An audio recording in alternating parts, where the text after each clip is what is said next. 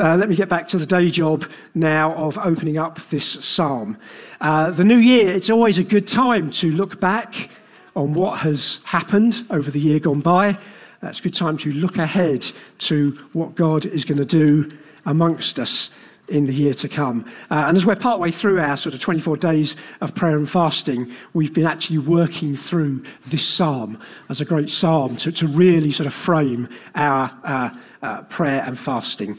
Um, we're going to read the whole psalm together. We've been singing the whole psalm this morning. Well, let's say it all together. Um, it's only 10 verses long, uh, so that should be uh, fine. We actually should be able to say this all together, you know. Um, I mean, I love that song where we're doing it in halves. Maybe we should try something here. If this half start at verse 1 and this half start at verse... See, there's, there's some things that work and some that don't, aren't they? Anyway, so let's try and sort of uh, read this all together. The earth is the Lord's and the fullness thereof the world and those who dwell therein. For he has founded it upon the seas and established it upon the rivers. Who shall ascend, Lord, and who shall stand in his holy place? He who has a clean hand and a pure heart, who does not lift up his soul to what is false, and does not swear deceitfully. He will receive blessing from the Lord and righteousness from the God of his salvation. Such is the generation of these who seek him, who seek the God of Jacob. Lift up your heads, O gates, and be lifted up, O ancient doors, that the King of glory may come in. Who is this King of glory? The Lord, strong and mighty in battle. Lord, mighty in battle. Lift up your heads, O gates. Lift them up, O ancient doors, that the King of glory may come in. Who is this King of glory? The Lord of hosts. He is the King of glory. Amen. Thank you, Father, for your word. We just pray that you would open it to us now as we study it. Just pray you'd give us wisdom and speak to us through your Holy Spirit. Amen. Amen. We have a saying in English that first impression.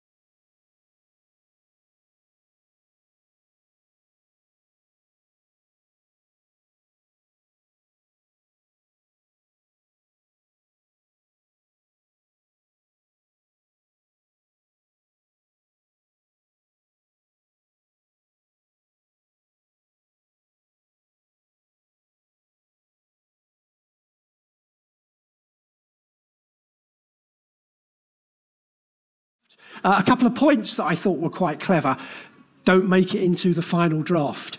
But invariably, the first impression that I have when opening up an email, if you like, from Stephen Danny that says, Can you preach in January on these two verses in Psalm 24? Yeah, the first thing you do is you go look at Psalm 24, remind yourself of the, and there's a thought, there's an impression that comes, that first impression. And I've learned over the years that that's the kind of thing that stays. Whatever else comes and goes, that's the thing that, that, that kind of stays. And I've learned to kind of trust in that first impression. So I want to, as I unpack the, just a couple of verses in Psalm 24, uh, I'm doing the middle bit, by the way, um, I want to unpack also my first impressions. Um, I'm doing, I should actually say, because we read that whole verse. Uh, let me just go back a slide. Uh, let me go back a slide. No, no, all right, we'll stay where we are. we need a new clicker, guys. Um, the bits that I'm doing are just this, this, this question from David Who shall ascend the hill of the Lord, and who shall stand in his holy place? Who has clean hands and a pure heart? Who does not lift his soul up to what is false and does not swear deceitfully? He will receive blessing from the Lord and righteousness from the God of his salvation. It's, it's an interesting couple of verses. And you see, my first impression of this psalm, I mean, I've read Psalm 24 many times, obviously, but, but first impressions count because this is the first time I've, I've kind of preached from this psalm. So I did kind of come to it with a, a slightly different perspective. And my first impression was I always saw these early psalms as incredibly comforting psalms. You know, Psalm 23 is, is well known. You know, we, we have fridge magnets with Psalm 23 on. Uh, Psalm, you know, the Lord is my shepherd, I shall not want. That, and Psalm 24 is in that similar vein. And uh, they're our kind of go to passages if we're in time of distress or, or want comfort. We, we open up a psalm. And, and, and this psalm, it, kind of comes in three bits. We got the beginning, we got the middle, the end, and Steve was unpacking that, that beginning bit last week. You know, the earth is the Lord and the fullness thereof. Uh, who's doing next week? Is it Steve or is it Danny now that Danny's back? Is it you again? Okay, we're giving Danny another few weeks off. That's fine. Um, so, so, so next week, Steve's going to be up, you know, lift up your, your heads, O ye gates. They're, they're, they're two great bits to the psalm, isn't it? Yeah, the earth is the Lord, is the, is the Lord's, the fullness thereof. Lift up your gates. What have I got? Uh, who shall ascend the hill of the... It's still a great passage. But you see, that there is a su- subtle change there because the first bit is just fantastic. It, again, it fills us with comfort, it fills us with joy. We have this trust in the God who owns the universe. You know, Steve was cheekily looking at me last week when we were talking about how many stars there are in the universe, uh, all of that which God created, uh, as if I should know the answer. And I kind of was sitting there thinking, actually, I should, but I don't. So, so I kind of had to Google it up very embarrassingly afterwards because I thought I should know the answer to that just with my interests. But yeah, the answer is if you ask how many stars there are in the galaxy, the, the sort of round number that most people take these days is 100 billion. That's a lot of stars in. I think you said something like 400 solar systems. I think you're a bit short there. We, we need 100 billion. But, but I was sitting there thinking, I don't know the answer either. But, but having Googled it, you know, 100 billion stars in the galaxy. And how many galaxies in the universe? Well, it's an easy number to remember because there's another 100 billion. So we've got 100 billion stars in our galaxy and 100 billion galaxies like that. The trouble is, that number never stays still. That's why we don't really know. Because every time we build another telescope that looks further, we find more and we've revised the number upwards.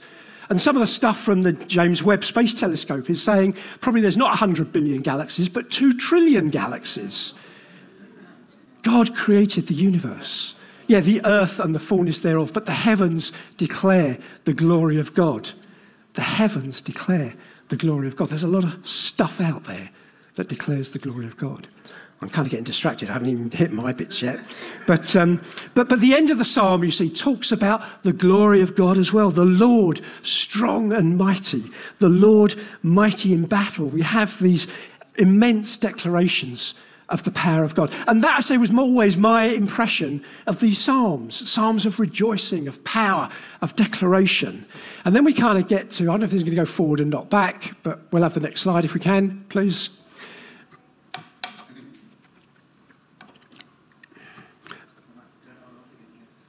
There we go. Ooh. There we go. There we go. There. Then we get this great question from, uh, from, from David Who may ascend the hill of the Lord? Who may stand in his holy place? These are not two different questions, but the same question, just reworded and asked again to emphasize the importance of the question. Given the power and authority of this Creator God, who called this universe into existence, who established the seas and the land, who's described as strong and mighty in battle, such that none can resist him. Who can approach him and stand before him? Who can approach him and stand before him? Well, if the answer to that question is taken from our knowledge of where we stand today, then we've got great verses that we hold on to, like Matthew 11, 28, that says, Come to me, all who labour and are heavy laden, and I will give you rest. Yeah, if we were to say, What do we as a church believe in who can come to the Lord? Well, the answer is everybody, isn't it? Saint and sinner, good and bad, those with a checkered past, those with a pretty good past. Actually, your past doesn't matter. Come to me, you who are weak and are heavy laden. The tax collector, the prostitute, the adulterer are welcomed by him. That's our perspective on this question who may ascend the hill of the Lord? Not a difficult question. Everybody, you're all welcome. God doesn't exclude everybody, anybody. God doesn't exclude anybody. But you see, the interesting thing is when David wrote Psalm 24, Matthew 11 obviously hadn't been written.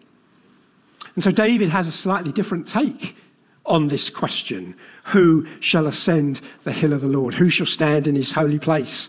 It's he who has a clean hand and a pure heart, who doesn't lift up his soul to what is false and does not swear deceitfully. He'll receive blessing from the Lord and righteousness from the God of his salvation. And so, my first impression of this psalm that I wanted to understand and explore more was suddenly it brought me up short a bit. Suddenly, my, oh, here's a go to psalm for to rejoice and to declare the power of the God has suddenly got me looking at myself and saying, Do I have clean hands? Do I have a pure heart?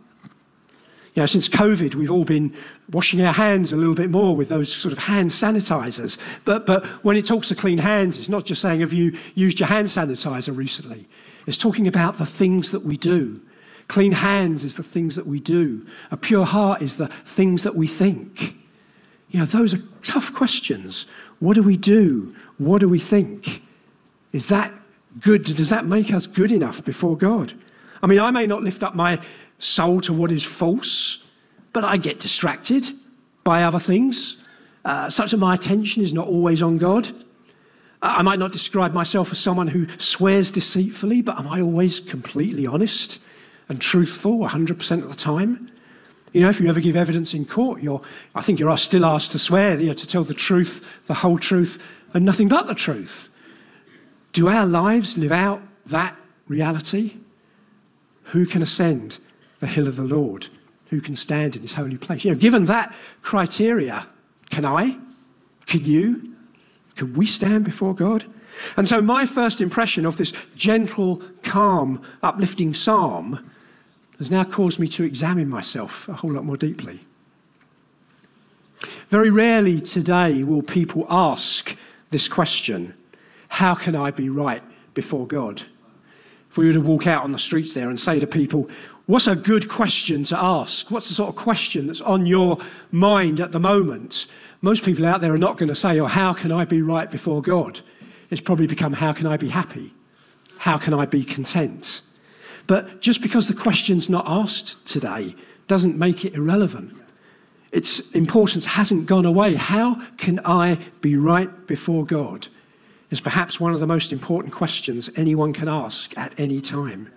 And one thing we can say uh, is that David is right to ask this question, even if we will not. David rightly asks this question from his place in the heart of the Old Testament.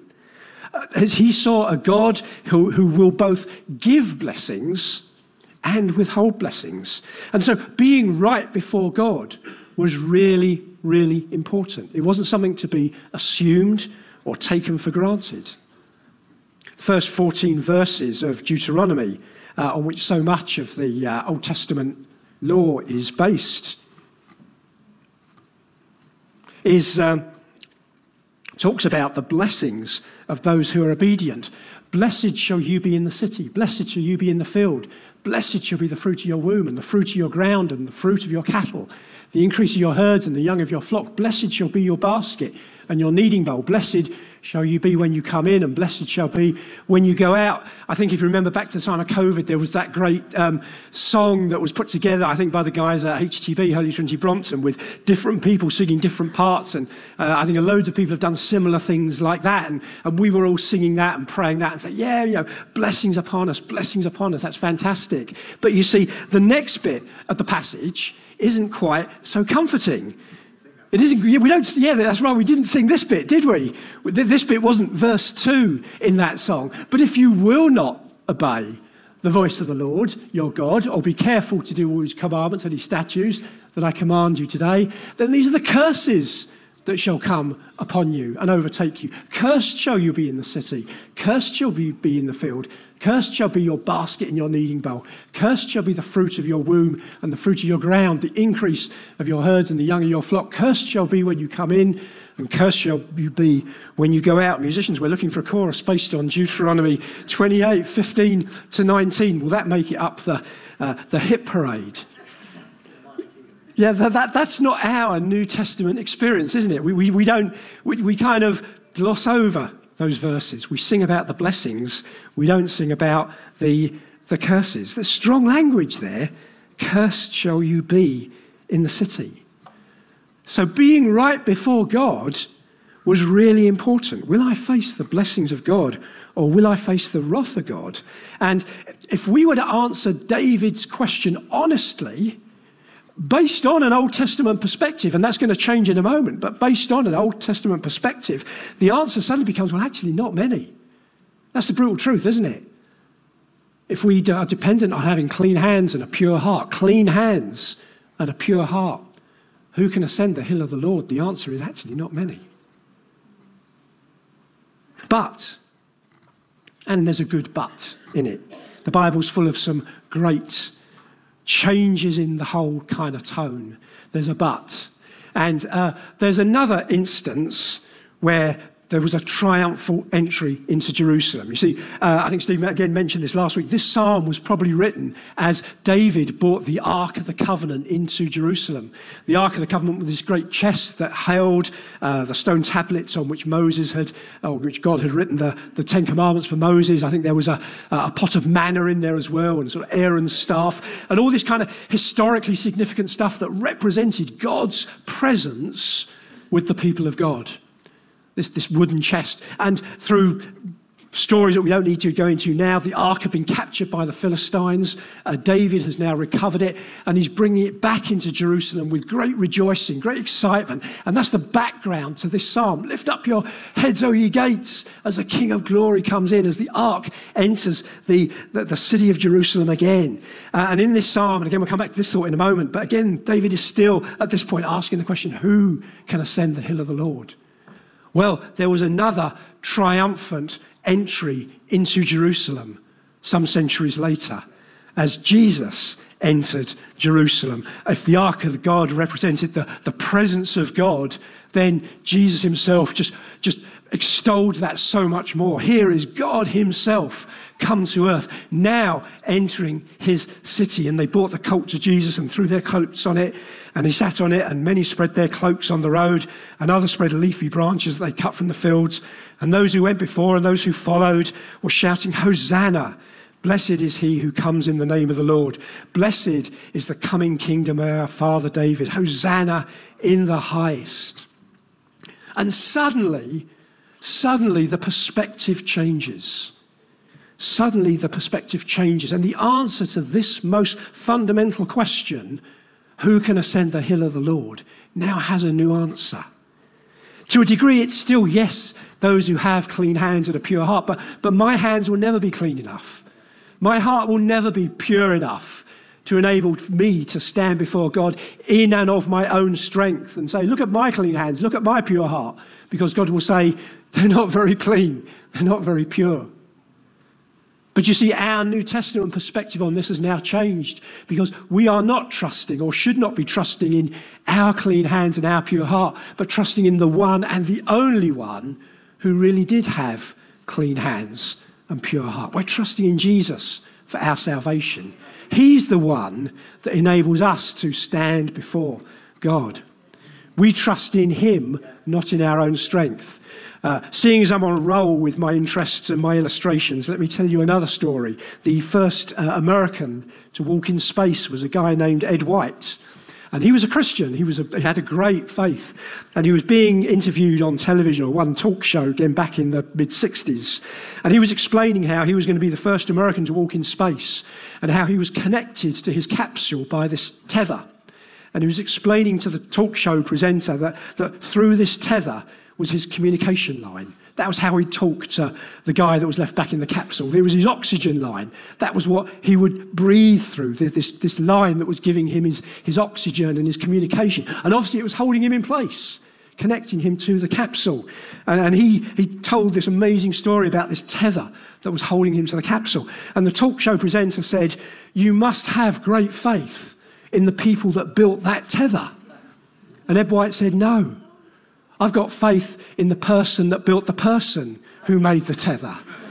And I thought, wow, that was a great answer. I'm not trusting in myself. I'm not trusting in human agencies. I'm not trusting in human strength or ability. I'm trusting in God. I'm trusting in God. And so the question is not, do I have clean hands and a pure heart? Because I never will. according to God's standard, but I'm trusting in the one that does. Jesus, through his death on the cross, made a way for us to stand in that holy place before the creator of the universe. On the cross, he exchanged his righteousness for our unrighteousness. And now we are clean and pure. One thing is, is missing from this sermon, I should say, at this point. I don't know any, if, if any of you have spotted what is missing with your knowledge of how I tend to, to bring words to you. Yeah, so we kind of need to, if not at the beginning, at least now, we need to have three points. We can't have a sermon unless there are three points. They're a little bit late in coming, but they are here nevertheless. And I just want to share again a couple of thoughts on, this psalm because I am so struck. Again, what so struck me was here is this passage, these verses in the heart of the Old Testament that suddenly draw me into the New Testament. Or here is my faith in Jesus in the New Testament that suddenly puts a new perspective on the Old Testament. I find that I can't separate the two. And I'm really struck, again, just by this question Is David's question still relevant for us? Given that we're trusting in Jesus, do we have to worry about having clean hands and a pure heart? Isn't that just an Old Testament verse that we can comfortably park and move on to greater things now? Do we need to study Psalm 24? Do we need to think about what it means for us today? Well, yes, we do. You see, the challenges that David lays before us are challenges that we need to respond to. And the first thing I one thing I noticed here was the, was the centrality of the gospel message what I've called the centrality of the gospel. The way, so important for how we share our faith with others and the things that we say to them. You see, I said earlier that not many people are going to ask the question, What do I need to do to be right before God? Yeah? It was that question that David was answering Who can ascend the hill of the Lord? Who can stand in his holy place? What must I do to be right before God? Not many people out there in the world will ask that question. Actually, not many people in here will ask that question because we know we're trusting in Jesus. In one sense, we, we, we, don't, we do need to ask that question, but we tend not to. But there are some people who do ask that question, or that question is actually in the back of their minds. And that's people that are looking into church and wanting to come to church, maybe wanting to come on an Alpha course, maybe to ask questions about what does it mean to be part of a church, to, to be a Christian. And their, one of their overriding concerns is, but a church is full of perfect people. I'm not good enough to come to a church. I'm not good enough to be a Christian because I don't have clean hands and pure hearts. Look at my life, it's broken, it's messed up. And all you folks in here, you're all living perfect lives with perfect 2.2 children families. You're all getting on fine. I can't be part of that. And this is a question, you see, that isn't necessarily only asked in the Old Testament. It's asked today by people who want to be a part of a church, but say, I'm not good enough. And you see, our message to them is the central truth of the gospel is that all can come to Jesus. No matter what you have done, no matter what your past, no matter what your current circumstances, no matter how broken or rejected or despised or upset or, or unfortunate you feel your life has been, you can come to Jesus ye will receive. And, and, and again, the, the, there's a verse here, we don't need to switch back to it, but, but Psalm 24, verse 5. It's, it's this one verse that kind of seems to almost like be connected into the New Testament, like that lifeline that Ed White had connected him to his capsule. Verse 5 He will receive blessing from the Lord and righteousness from the God of his salvation. You see, that's what we receive from God. We receive his righteousness. When we trust in Jesus, when we put our trust in him, his righteousness becomes our righteousness. His clean hands and pure heart become our clean hands and pure heart. Our unworthiness, our sin, our, all the stuff that we think is a barrier, that is a barrier between, that absolutely is a barrier between us and God, is taken away. And so, all those reasons why someone would say, Well, I'd, I'd like to look into church, I'd like to be part of you, but I'm not a very good person we have to say that's exactly what the gospel is all about. That's exactly the central message of the gospel. And we were there with you. We are there with you. None of us have clean hands and a pure heart. I'm struck also uh, in this by the humility of the gospel. Um, yeah, I've got my three points there, haven't I? It's great, great having all three points on the one slide. I have to move forward. Um, I've shared this picture of Jesus entering Jerusalem. And you all know, most of you, I'm sure you're all familiar with that story. Jesus coming in, riding on the colt. Uh, we celebrated at Easter as, as Palm Sunday as people wave the banners and shout, Hosanna. There, there's a, there's a, a fascinating kind of mix of power and authority. Hosanna, here's the one who comes in the name of the Lord, but he's riding on a, on a donkey. You know, kings enter on horses, white stallions. Uh, Jesus enters on a donkey. And we have another saying in English that uh, pride comes before a fall. Pride comes before a fall. We can get puffed up with our own importance and our own circumstances. And uh, I, I, love again, the circumstances in which David is asking this question. You know, linking this psalm to the entry of the ark, bringing of the ark back into Jerusalem. You see, this was a moment of great triumph. This was David's success moment. David had highs and lows in his life like anybody else, but if we were to say, you know, what was one of the biggest highs in David's life? What was one of the biggest moments of his success?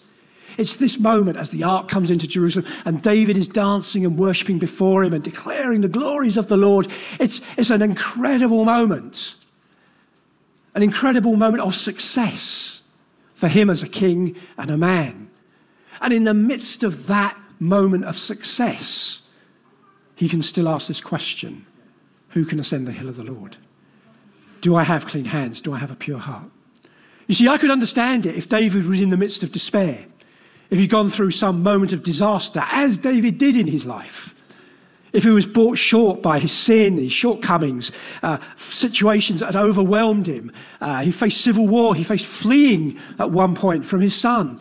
If at the moment there, as he shelters from civil war, if he had said, Yeah, who can ascend the hill of the Lord? What's happened? Have I got clean hands? I would understand that if he was asking this question in a moment of despair.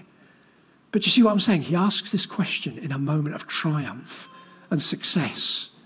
He can, he's, he's man enough to just pause for a moment and say, hey, I still need to think about my life.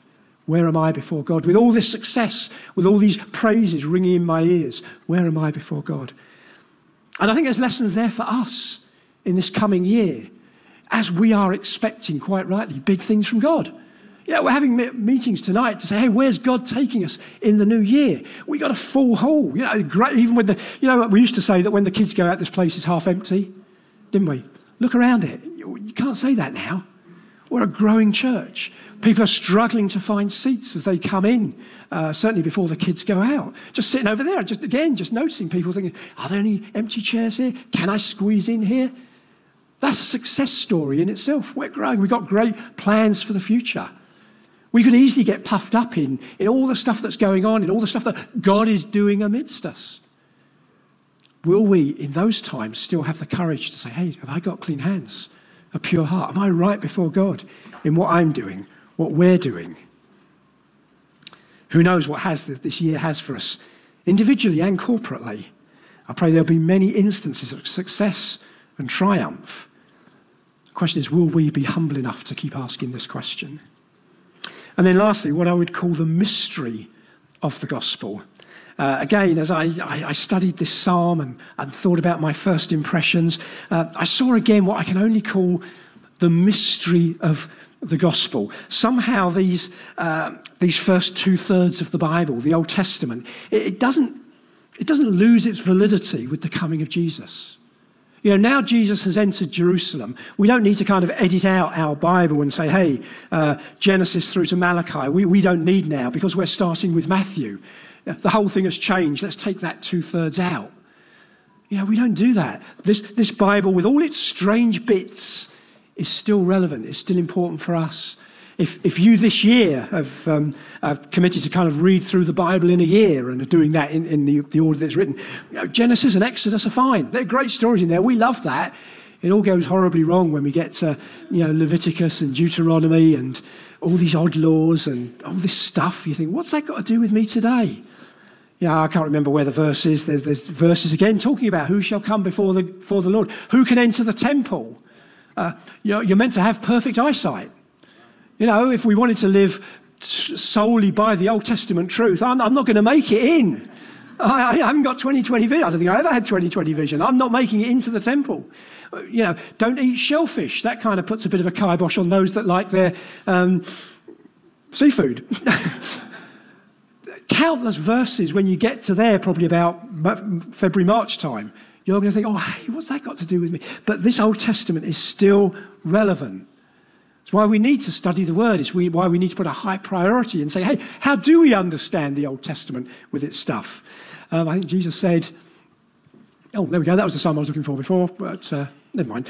Um, Jesus said, probably that's my fault now, I've put the wrong slide on, but uh, Jesus said, do not think that I've come to abolish the law of the prophets. I've, come, I've not come to abolish them, but to fulfill them. Now, again, most of us probably know that verse. It's not the one that's up there, but never mind. Um, most of us know that verse. I, have I've come not to abolish the law of the prophets. If you just think for a moment, wouldn't that have been the most natural thing for Jesus to say? I have come to abolish the law and the prophets. That was the Old Testament. That was back then. I'm the new boy on the block. Now you come to God through me, not through the temple. It would be so easy for Jesus to say, Yeah, that's exactly what it's all about. Abolishing all these old laws, all these old prophets. I'm here now. It's just amazing that Jesus doesn't say that. He says the exact opposite. I've not come to abolish the law or the prophets, but to fulfill them.